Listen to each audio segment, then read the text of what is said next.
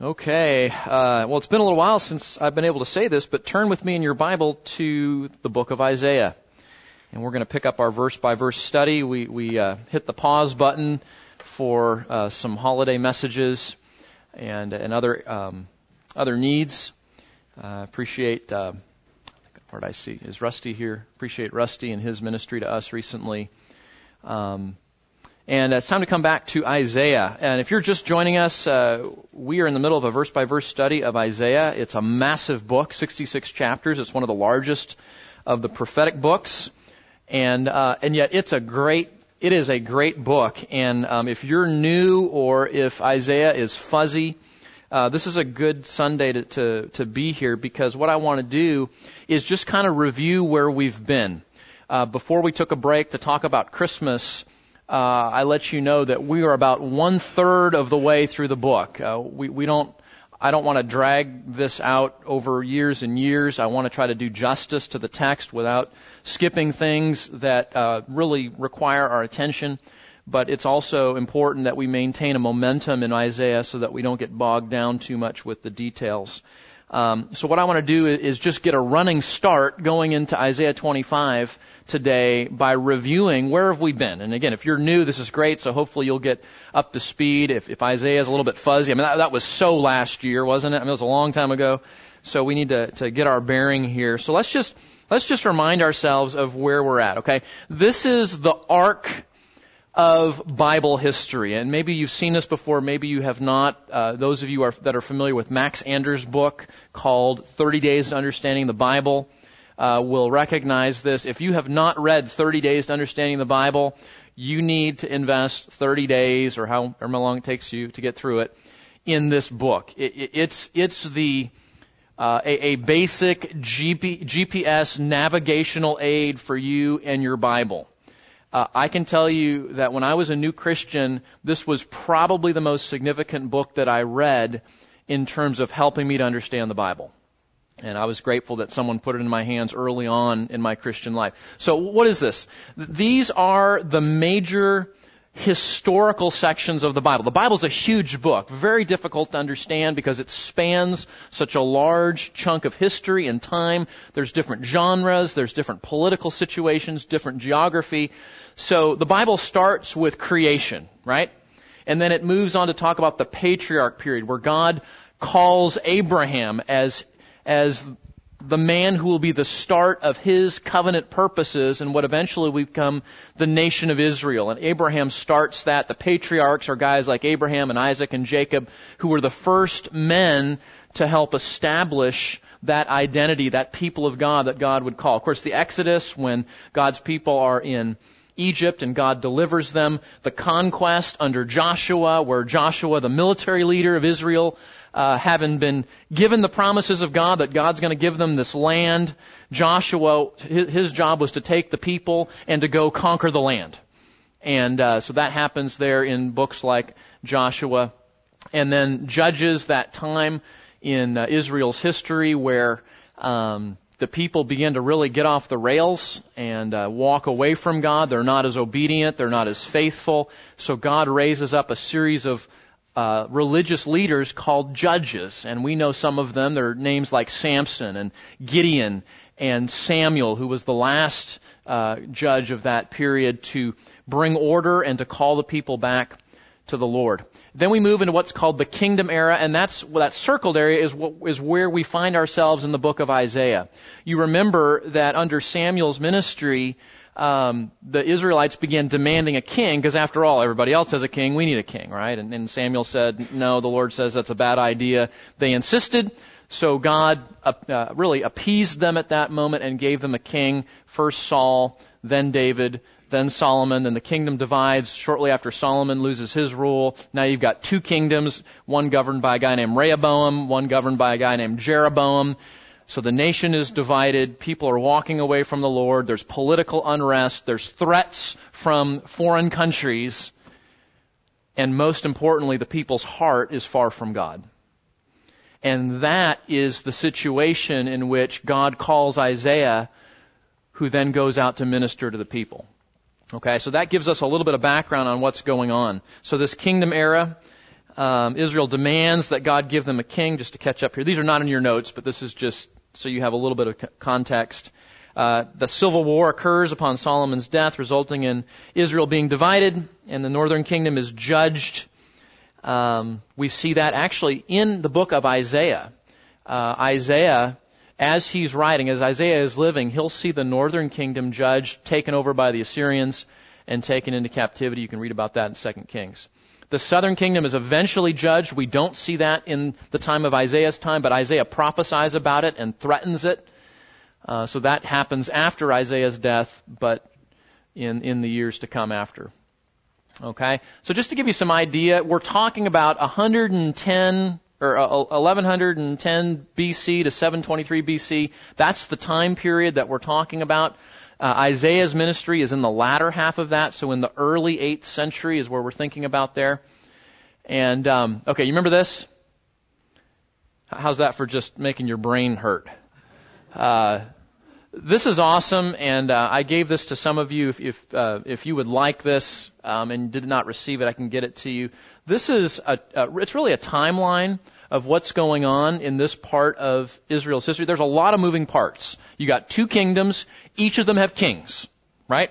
You've got prophets that are preaching to both of those countries. And then you've got foreign uh, leaders like the Assyrian leaders, right? So if we zoom in on just the section you see right here, we've got Isaiah's ministry and Micah's ministry. Those of you that heard my message on Micah, you remember Isaiah and Micah were uh, contemporaries. They ministered at the same time. They likely would have known each other, uh, saw each other at Bible conferences and prophecy events and stuff like that. Um, but they're they're going on now. They have two different ministries. Micah is ministering more to the north, Isaiah more to the south. But um, but nonetheless, they're ministering at the same time. And you see that the kings of Judah are down here, right? Uzziah, Jotham, Ahaz, Hezekiah. Those are the kings that are in power in Judah during Isaiah's ministry. These are the northern kingdom uh, uh, kings, Pekah and Hoshea. And then up here, you've got the Assyrian kings, kings like Sargon and, and Shalmaneser and others. So uh, for those of you over here in the cheap seats, catch up here. Um, okay, so we got our Assyrian kings, our northern kingdom kings, our southern kingdom kings, and then here's the prophets that are writing to both of these kingdoms, okay? So that's kind of what's going on. Um, Isaiah, who's Isaiah writing to primarily? Northern kingdom or southern kingdom? Southern kingdom. How do you know that? Because chapter 1 verse 1 tells us that. Okay? That's how we know.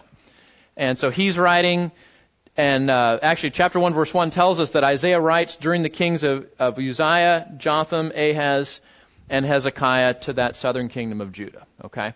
So what's the book of Isaiah all about? The book of Isaiah is a record of the prophet Isaiah's ministry to Judah, the southern kingdom, warning them of a future judgment if they do not repent, but promising them a future hope and a kingdom that will come when the servant, who is a theme of the book of Isaiah, is revealed. And we've just talked about that because we just celebrated his birth, didn't we? Okay, so that's Isaiah.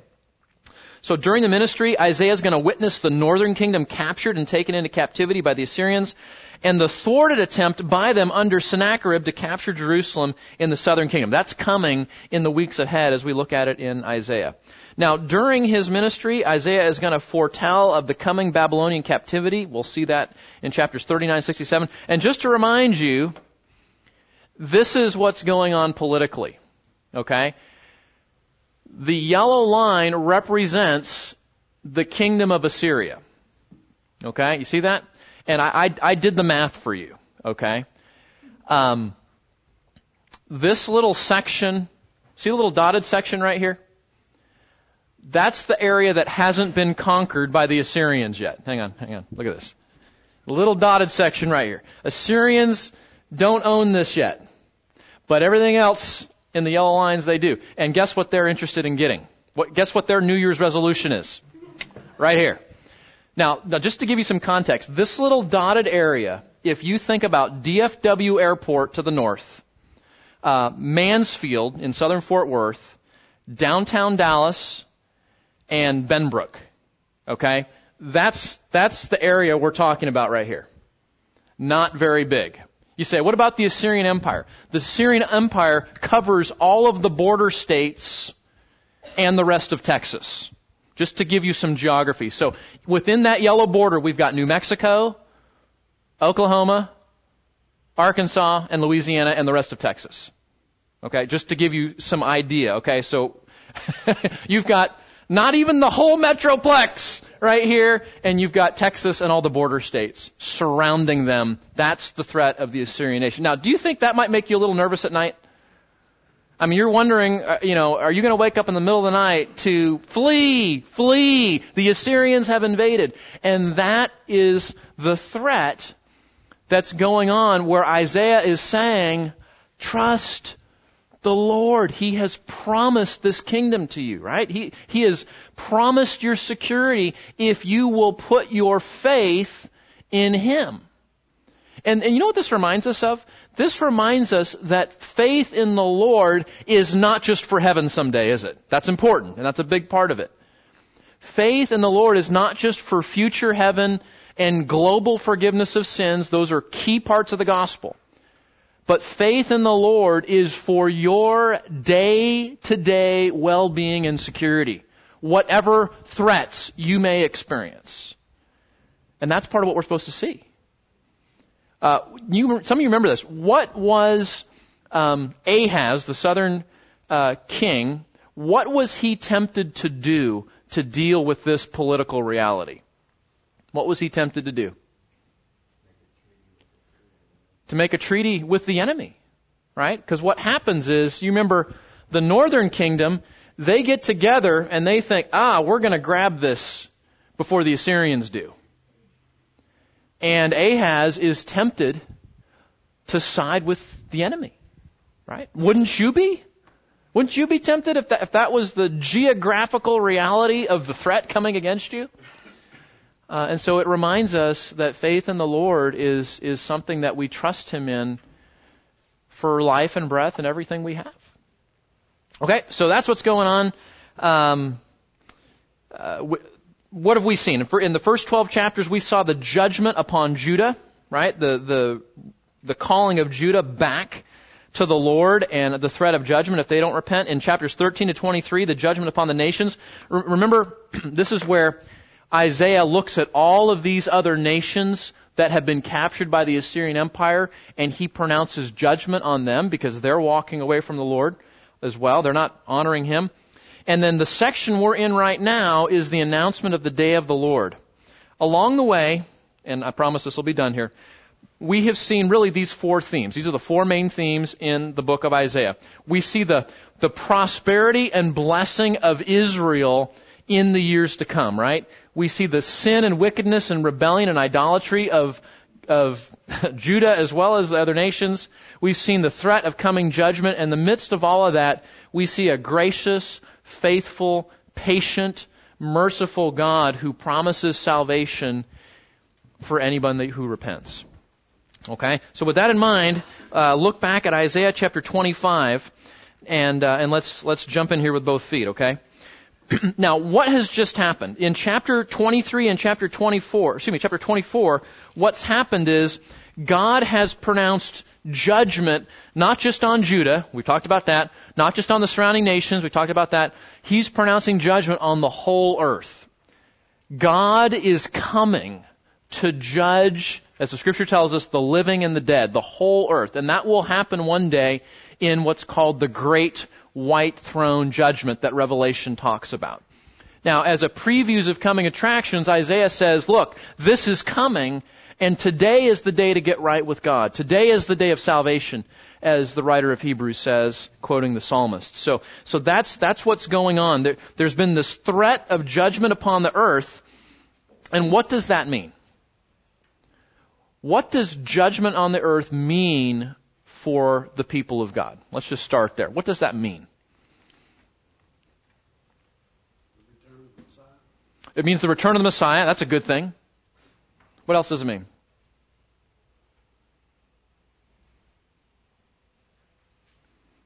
Anybody read the Fox News app this morning? Do some of you still read the paper? Any, where's the paper readers? Anybody read, actually get the paper, read the paper? We all do on iPads and smartphones now. Fox News or Right. Okay, you watch the news, you, and you read that, and is everything great in the world today?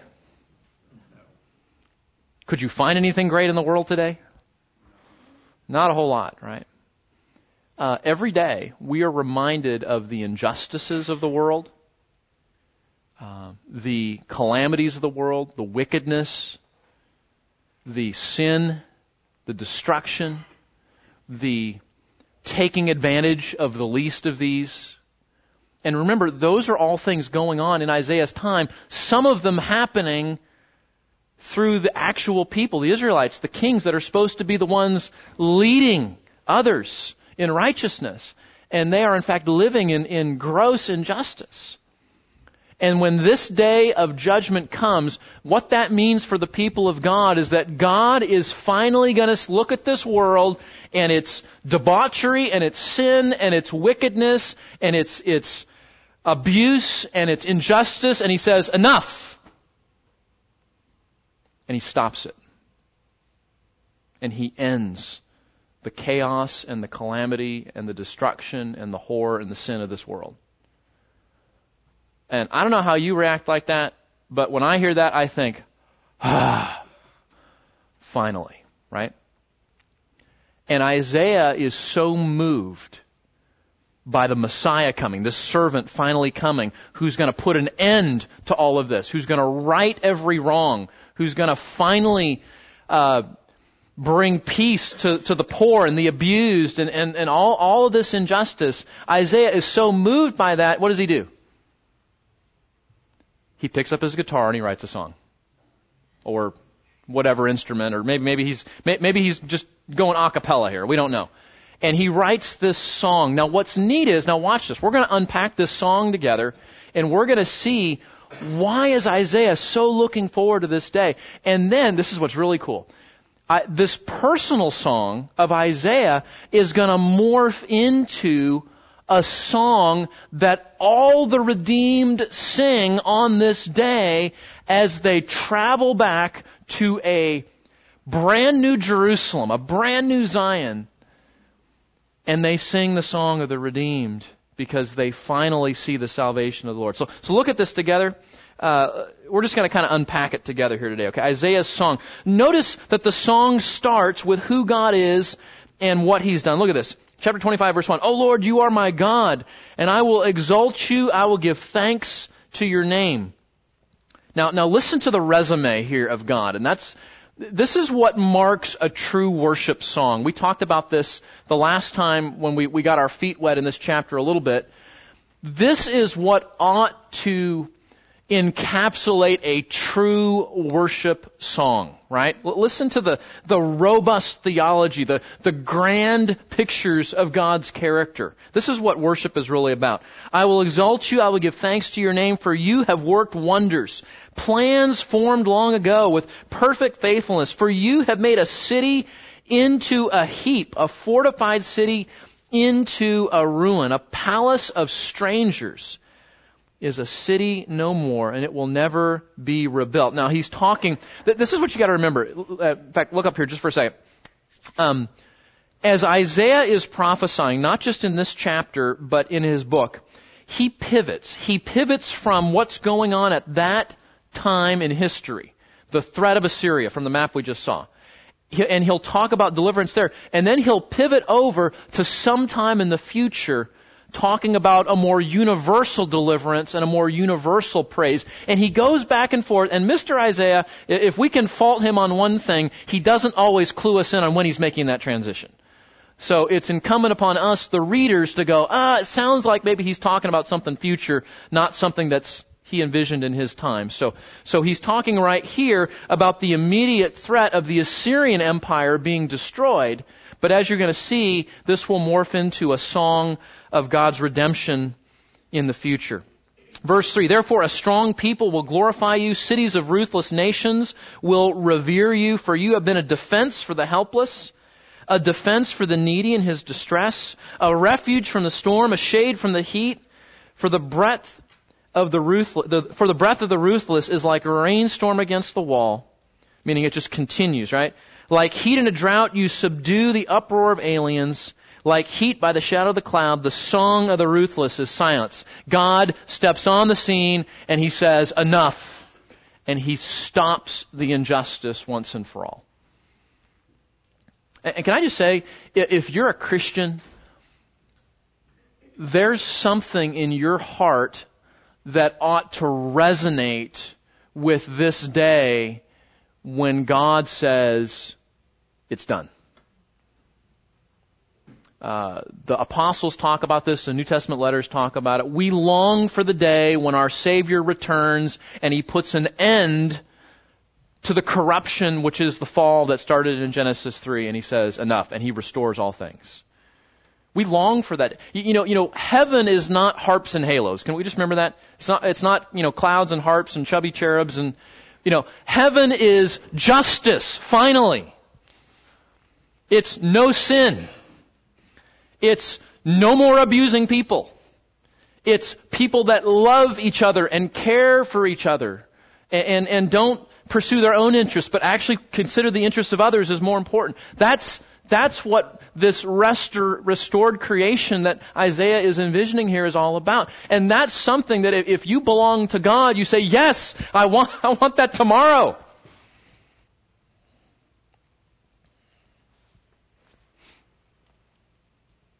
And Isaiah says, you know what? That's worth singing about. Verse 6. Notice this next part here. He describes a banquet. Look at this. The Lord of hosts will prepare a lavish banquet for all peoples on this mountain. Now, which mountain is he talking about here?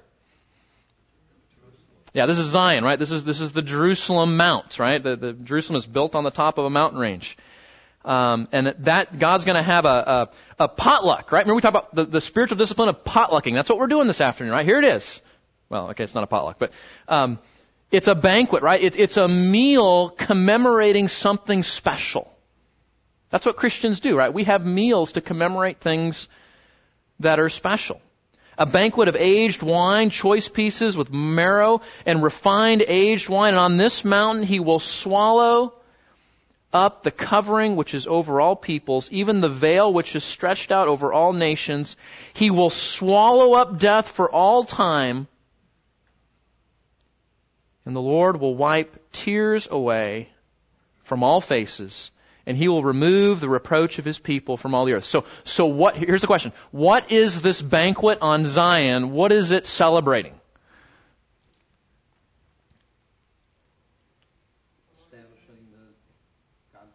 Yeah, establishing the kingdom. And what specifically does he point out here? Yeah. It's the death of death. That's right. Yeah. The Lord, and notice that you, you thought, I thought this came from Revelation. No, no. John stole it from Isaiah. Borrowed it. You can do that when you're an apostle.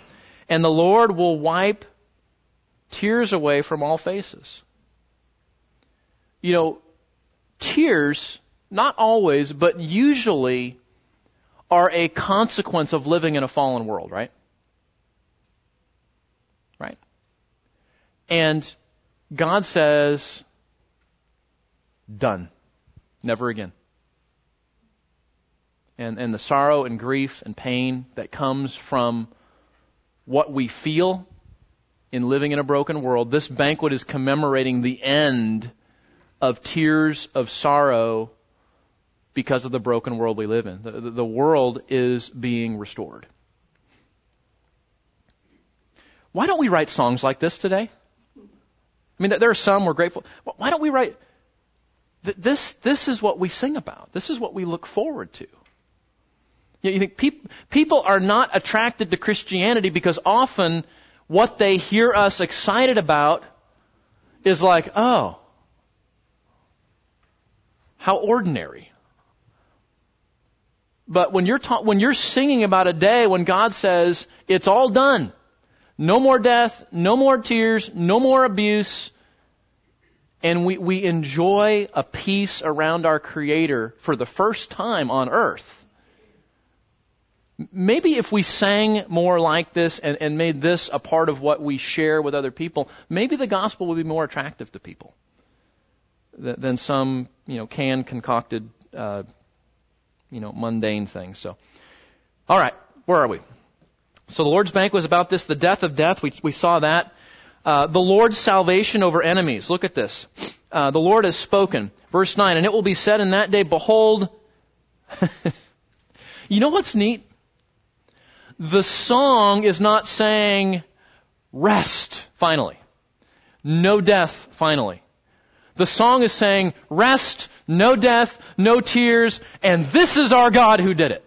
That's the focus of the song. This is what our God is like. This is what He is capable of. This is what He has planned. Look at this. He says, and it will be said in that day, behold, this is our God for whom we have waited that He might save us.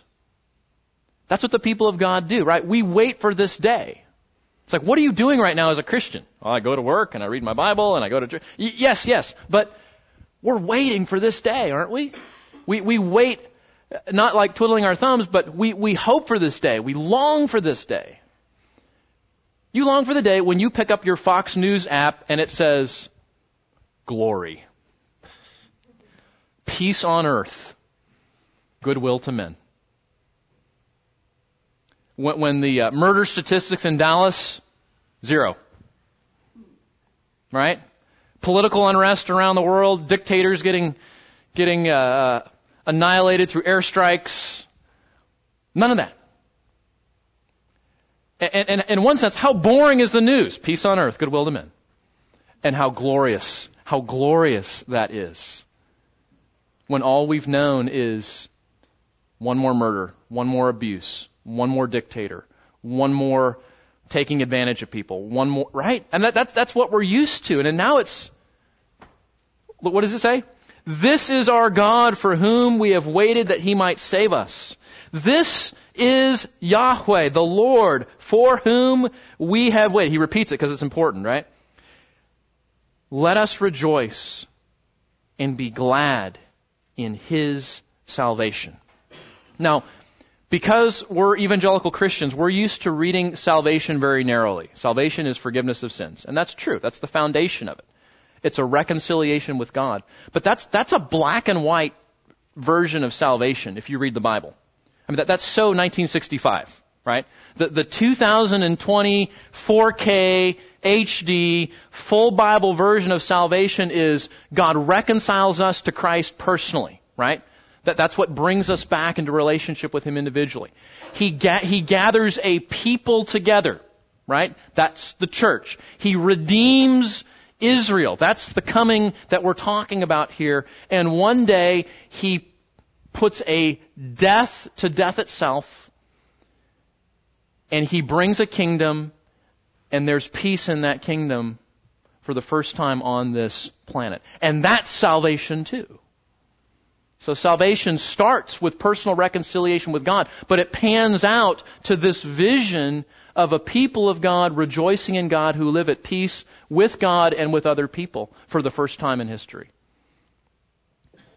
Verse 10, For the hand of the Lord will rest on this mountain.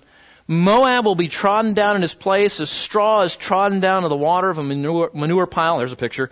And he will spread out his hand in the middle of it as a swimmer spreads out his hands to swim. We have some swimmers in our room here, right? We got some seals, got some seals here, right? And you're, you're spreading out your hand, you're learning how to just, just go as fast, right? And, and, and Isaiah says, that's what God is like. He is active in this city. He is reaching out to minister to people and to be in their midst. The Lord will lay low uh, the pride with the trickery of his hands. The unassailable fortifications of your walls he will bring down lay low, and cast to the ground, even to the dust. Again, emphasizing, emphasizing what's going on here, okay?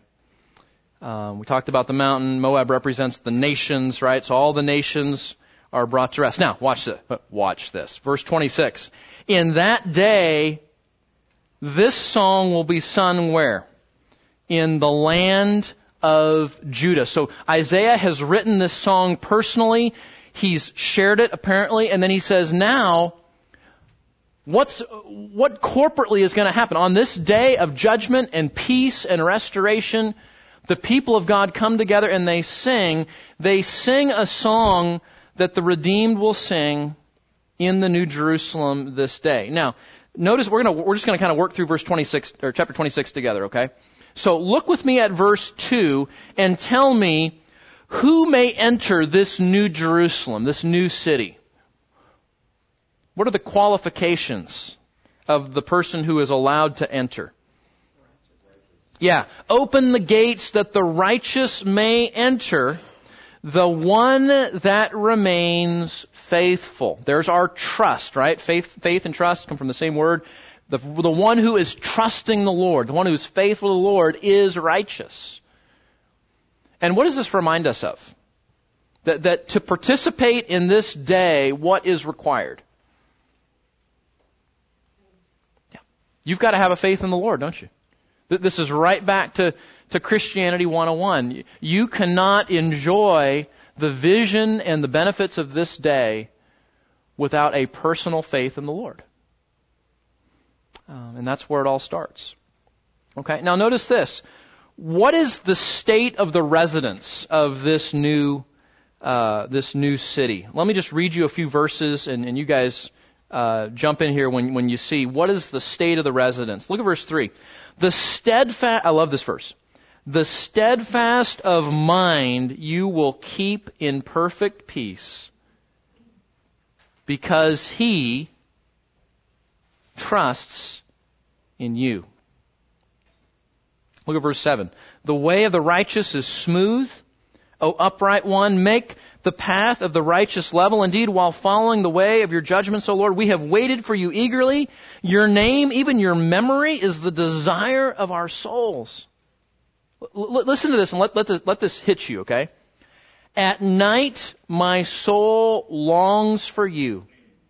Indeed, my spirit within me seeks you diligently.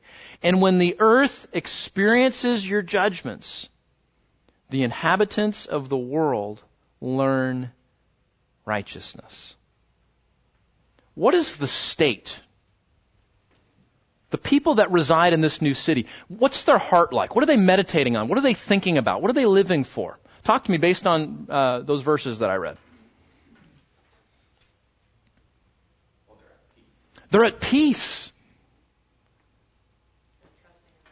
They're trusting the Lord. Okay? What else?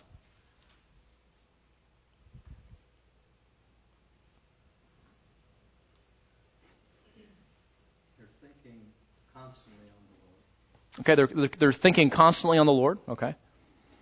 You know, one of you mentioned peace. Uh, verse 3 says, God keeps them in perfect peace. that's not like momentary peace or Christmas morning peace or I got a bonus peace. It's not like peace like that. It's peace that endures in what? The one who trusts in you, right? Do you know how many people today would give away all of their assets for a peace like this? Right? People are looking for, mean, people look for this peace every day, don't they? Um, I've had the privilege of ministering to people trying to come off drugs. And you know what a lot of them are looking for? Peace. That's what a lot of, that's what, that's what a lot of addiction is about. It's, I need to have a rest in my soul, even if it's just for a couple of hours. So That's what the high is all about. There are people trying to buy this. There are people trying to marry this, find a relationship with this. They're trying to find a job that'll do this. They're trying to find something on Amazon that will give them this. They're trying to find a career or a school or, or a, and God says, you can have it. Enduring if you trust me. What else do you see? Look at, look at verses uh, 7 to 9. What do we learn about the residents in 7 to 9?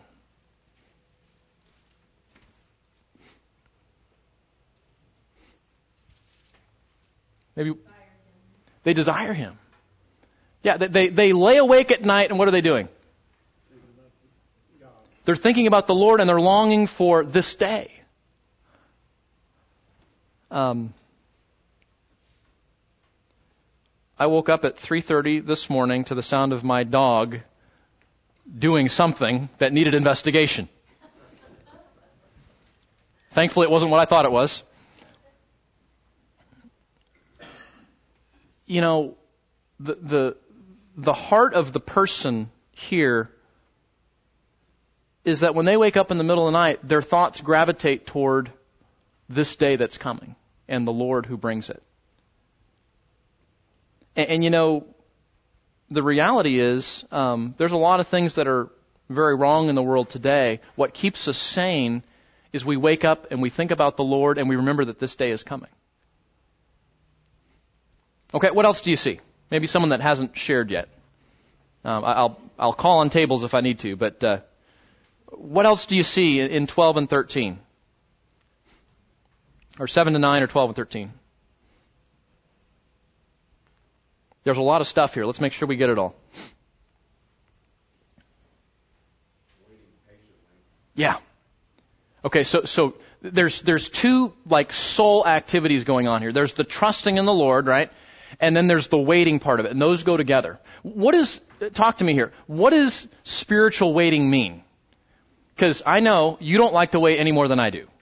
Right? We wait at HEB, we wait at the stoplight, we wait at the Crescent train, we, we wait for the Amazon package to come. We don't like waiting. So what is the waiting that is envisioned here?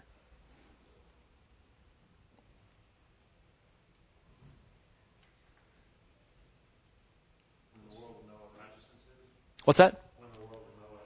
Waiting for the day when the world will know what righteousness is. Yeah, absolutely. And and in fact, he says that, right? He says, um, when the earth experiences your judgments and the inhabitants of the world will, f- I'm going to say finally, I'm sure that's what Isaiah meant, learn righteousness. And again, you know, we, we picked up our, our news app over the weekend to Iranian leader killed. Right? And we long for the day when we, we pick up the app and it says, the whole nation of Iran converted. Don't we? That's, that's what is our, ought to be our meditation. That's what the people of God sing about. And that's what we ought to focus on and think about now as we hope, as we wait for this day. We pick up our, our news app and we go, oh here we go again. We pick up the news app and we say, oh, but this day is coming. So we don't lose heart, right? When that day comes, it, uh, is it not too late for some of the people who want it? That's true. Yeah. Yeah. If, if people, uh, on this day, if Jesus arrives and they're unconverted, it's too late. Yeah. Yeah. Um, What's this look like? what's that? What's verse 9 look like in practical, everyday life? Yeah. Um, well, what do you think? Because that's a good question. What are your thoughts on it? I think, I mean, my, my experiences is tossing and turning, concerned about whatever's gone on throughout the day Mm-hmm. or whatever we're seeing. Mm-hmm. Uh, I think a really, uh, very real sense that there's not peace. Yeah. That there's not righteousness. Mm-hmm. That it's just chaos. Yeah, it is. And so, how do we take what we are prone to do, what we typically do, and I think what you described is common for many of us. How do we how do we convert that into this vision of what Isaiah is saying, where our thoughts at night gravitate toward a longing for you? Um, how do we make that conversion? It starts with a trust in the Lord. remembrance, prayer. You know, and, and this is, this is going to sound so elementary, but it's really true. If what we meditate on most of the day is the fallenness and brokenness of the world, I don't know about you, but, you know, every app you put on your phone believes that it is the most important thing in your life. You know why? Because notifications come on, and anytime anything happens on that app that they think is significant, they're going to tell you about it. Which means if you have CNN on your phone, every time CNN thinks there's something you need to know about, ding, right? And, and if what we meditate on, and I'm not saying that's bad, but if what we meditate on mostly during the day is brokenness, brokenness, brokenness, brokenness, well guess what? We're going to have a discouraged, disquieted heart, aren't we?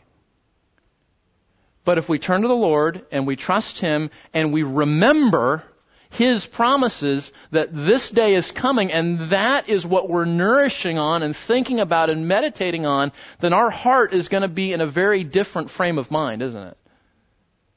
When the news app dings and we go, oh, but wait, right? Yes, ma'am.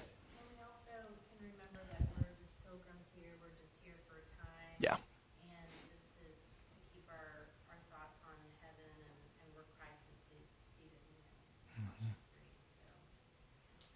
Yeah, then that's really it. It's uh, build, building 429, right? Uh, this is not where I belong. Yes. I think we have to take our focus off of what's happening around us. Mhm. I mean, look at where they were. Yeah. You know, they were completely surrounded. And that's so easy for us to focus on, you know, our everyday life, everything that's happening to us, everything we're reading, everything is all. And he's saying, he's giving them the hope that, yeah, this is what's around us, but your focus Yeah. has got to be on God. And then he throws in all these little things that, that God's going to do Mhm. Yep. that's going to give you the hope to take your focus off of your everyday life and put your focus and trust and hope in God now Right. and what He's going to do in the future. Right. That's it. That's exactly it. Yeah. Yeah, we, we really need a meditation transformation, don't we? Because in our, in our world, everything is about getting our attention. Right? Everything is about getting our attention so that you will put some thought on this. And we need to reverse all of that to where we're saying, yeah, some, some of that's necessary and some of that's even beneficial, but that we would have a total transformation in terms of focusing on those things and meditating on those things. And, and, you know, the Bible says from Genesis to Revelation, what we meditate on determines the state of our heart, right? So if you look at your heart and you say, man, I'm discouraged, man, I'm anxious, man, I'm depressed, man, I'm this, th- then the next question ought to be, well, what am I spending all my time meditating on? And you will find that when you trace back the state of your soul, you will find things that have fed it to be in that situation. And then the hope, of course, is you can change those things. Yes. Last last week, we kind of talked about the pressures of the urgent and the important. Right. And I think this is kind of what Cece's saying too, is that the urgent is always nipping, whether it's a political issue or the dog needs to be fed.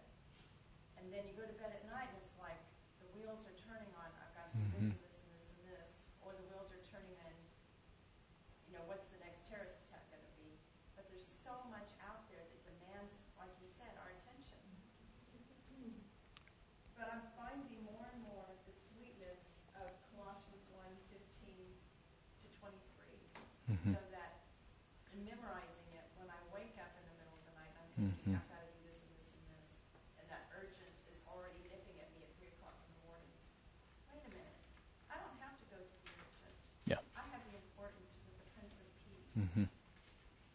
So Christ's character, memorizing it, and then in the middle of the night, Mm-hmm. thinking through it and Right. praying through it and remembering it. Yes. Yeah. feasting on it and taking my thoughts captive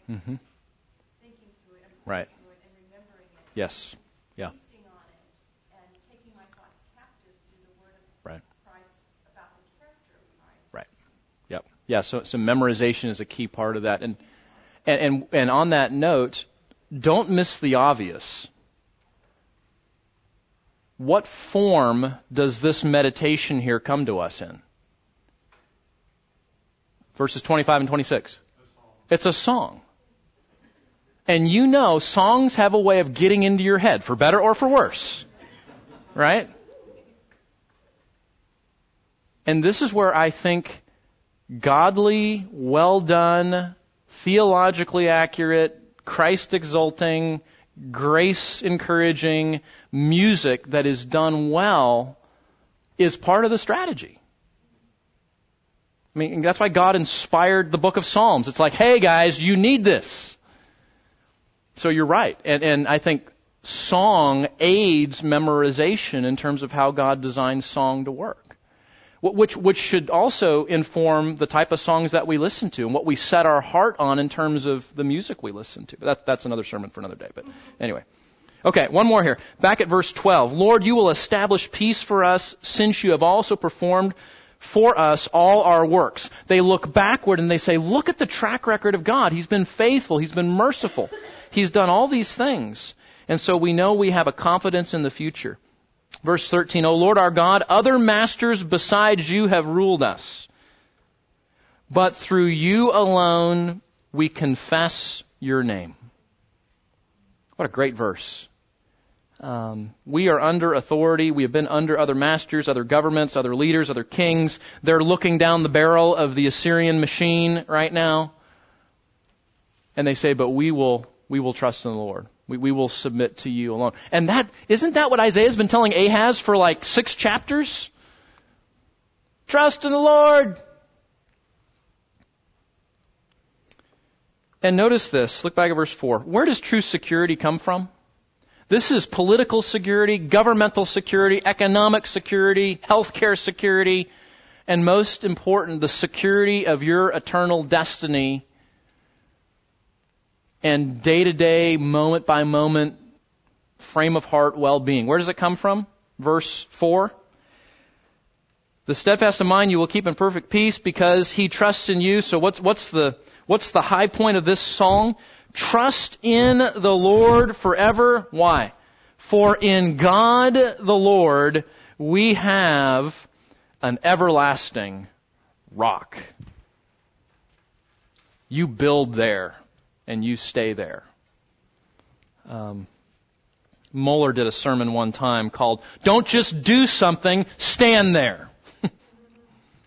and that was the complement of don't just stand there, do something. But, right? That, there are times when instead of doing things, that's our focus, we need to temper that and stand there. Stand on this rock of trust and confidence in the immovable character and promises of God. That's where true security comes from. Now, what has the Lord done for His people? We've talked about some of this already. Look at this. He's brought low, verse 5, those who dwell on high, the unassailable city. He lays it low. He lays it low to the ground. Now, again, that envisions Assyria in the near term. God's going to put Assyria away. They're, they're the unassailable city. God's going to undo it. But it looks forward to the future where God brings rest from every kingdom threat, every national threat. God does that. Verse 6, the foot will trample it, the feet of the afflicted, the steps of the helpless will do that. Look down to 14.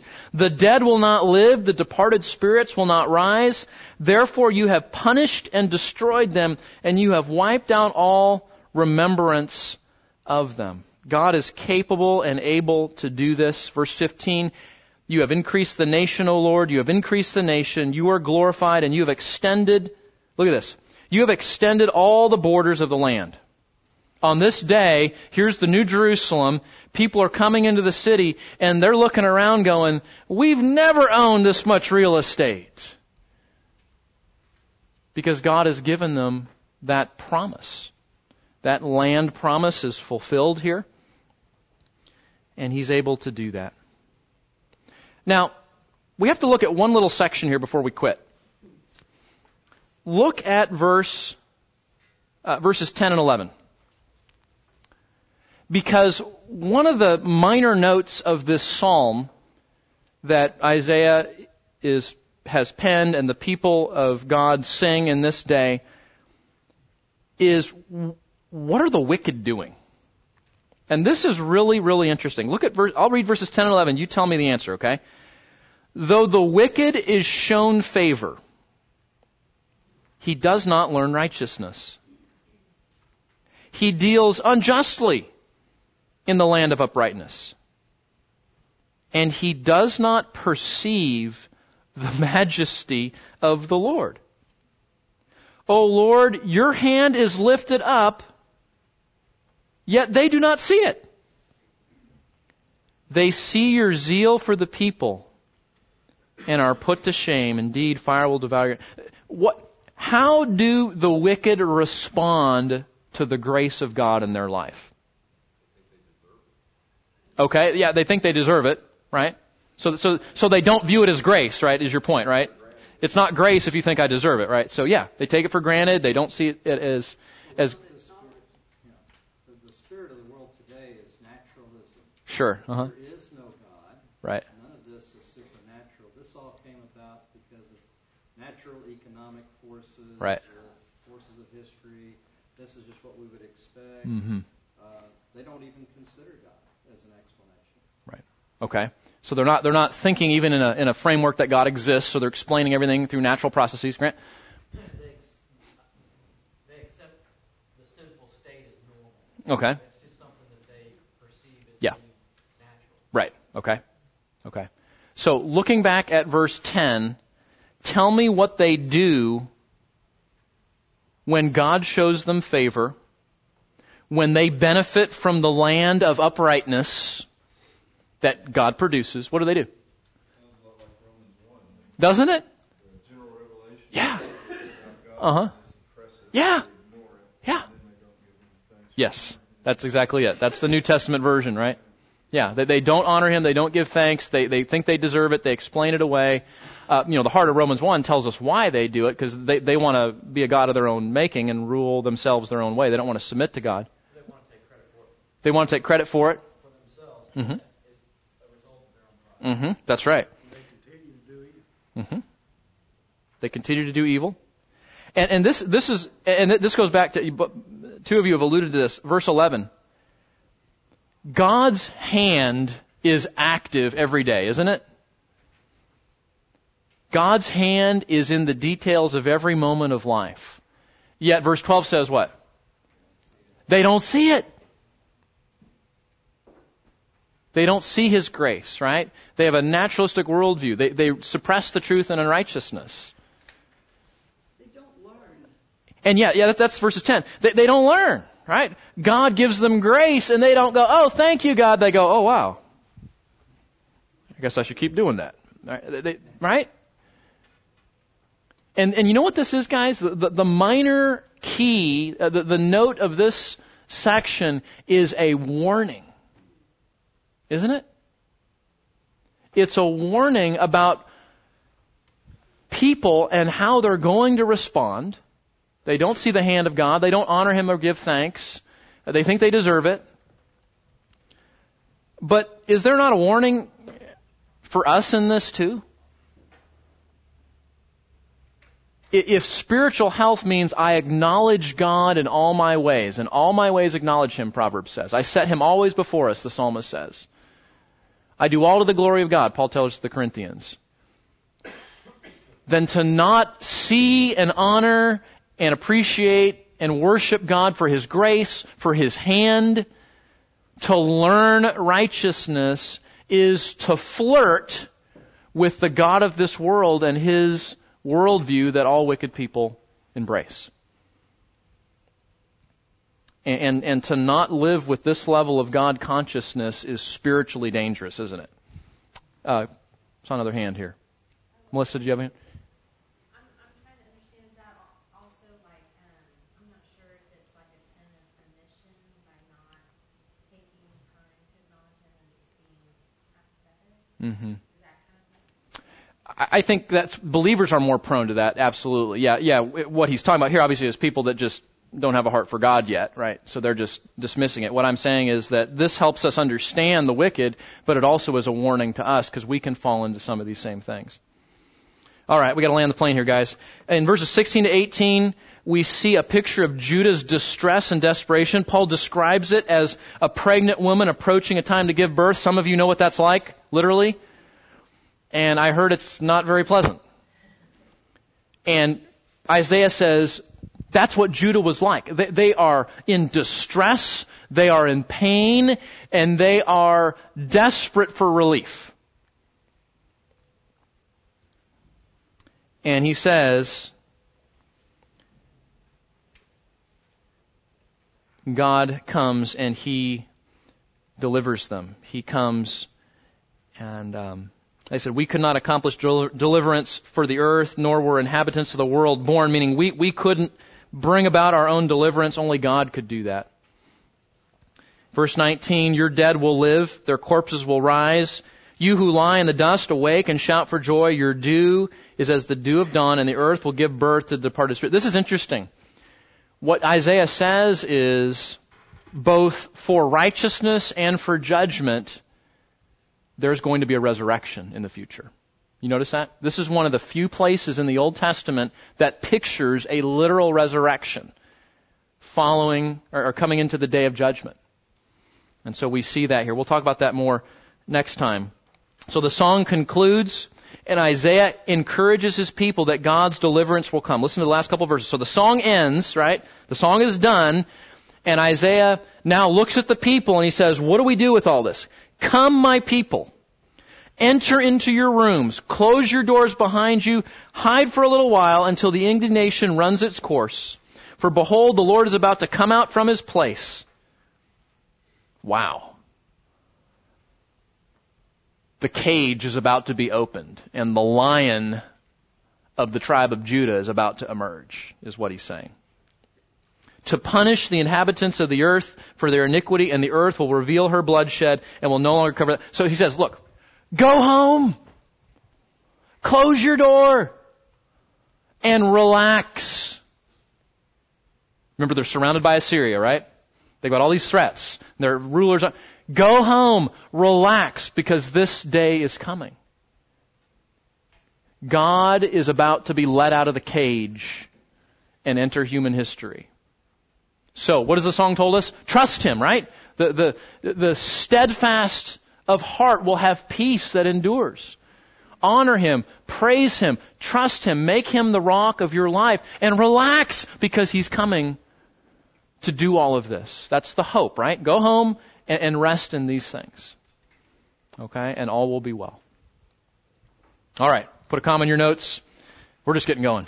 All right. It's going to be a great year, isn't it? It's going to be a great year in Isaiah. So, Lord, thank you for this, uh, really these back-to-back songs that put so much of what we need to remember, even in our 2020 day, um, to trust you, to rest in you, to remember that this day is coming, to meditate on your promises more than on the brokennesses of the world. And even when we wake up at night, that our thoughts would gravitate toward your character and promises. Lord, even might the songs and music that we choose to listen to the most be training our minds to turn to you in those moments. And in the meantime, though, today is one more example of living in a broken world with political threats and uncertainties and economics and, and all the rest, that this day is coming. And that we would trust you and rest in you, whatever, whatever the next day or week or year brings, and know that this day of judgment and setting all things right the death of death, the wiping away of tears, the restoration of creation, and the setting up of your kingdom. Those things are coming. And we actively trust you and hope in you for that day. Lord, help us to go home, close our door, and rest and trust in you, knowing that this will blow over in time and you will come again. Lord, thank you that you call us to be active in sharing this message with our neighbors in the world. And uh, so might we be diligent to do those things as we rest in you and hope for this day. In Christ's name, amen.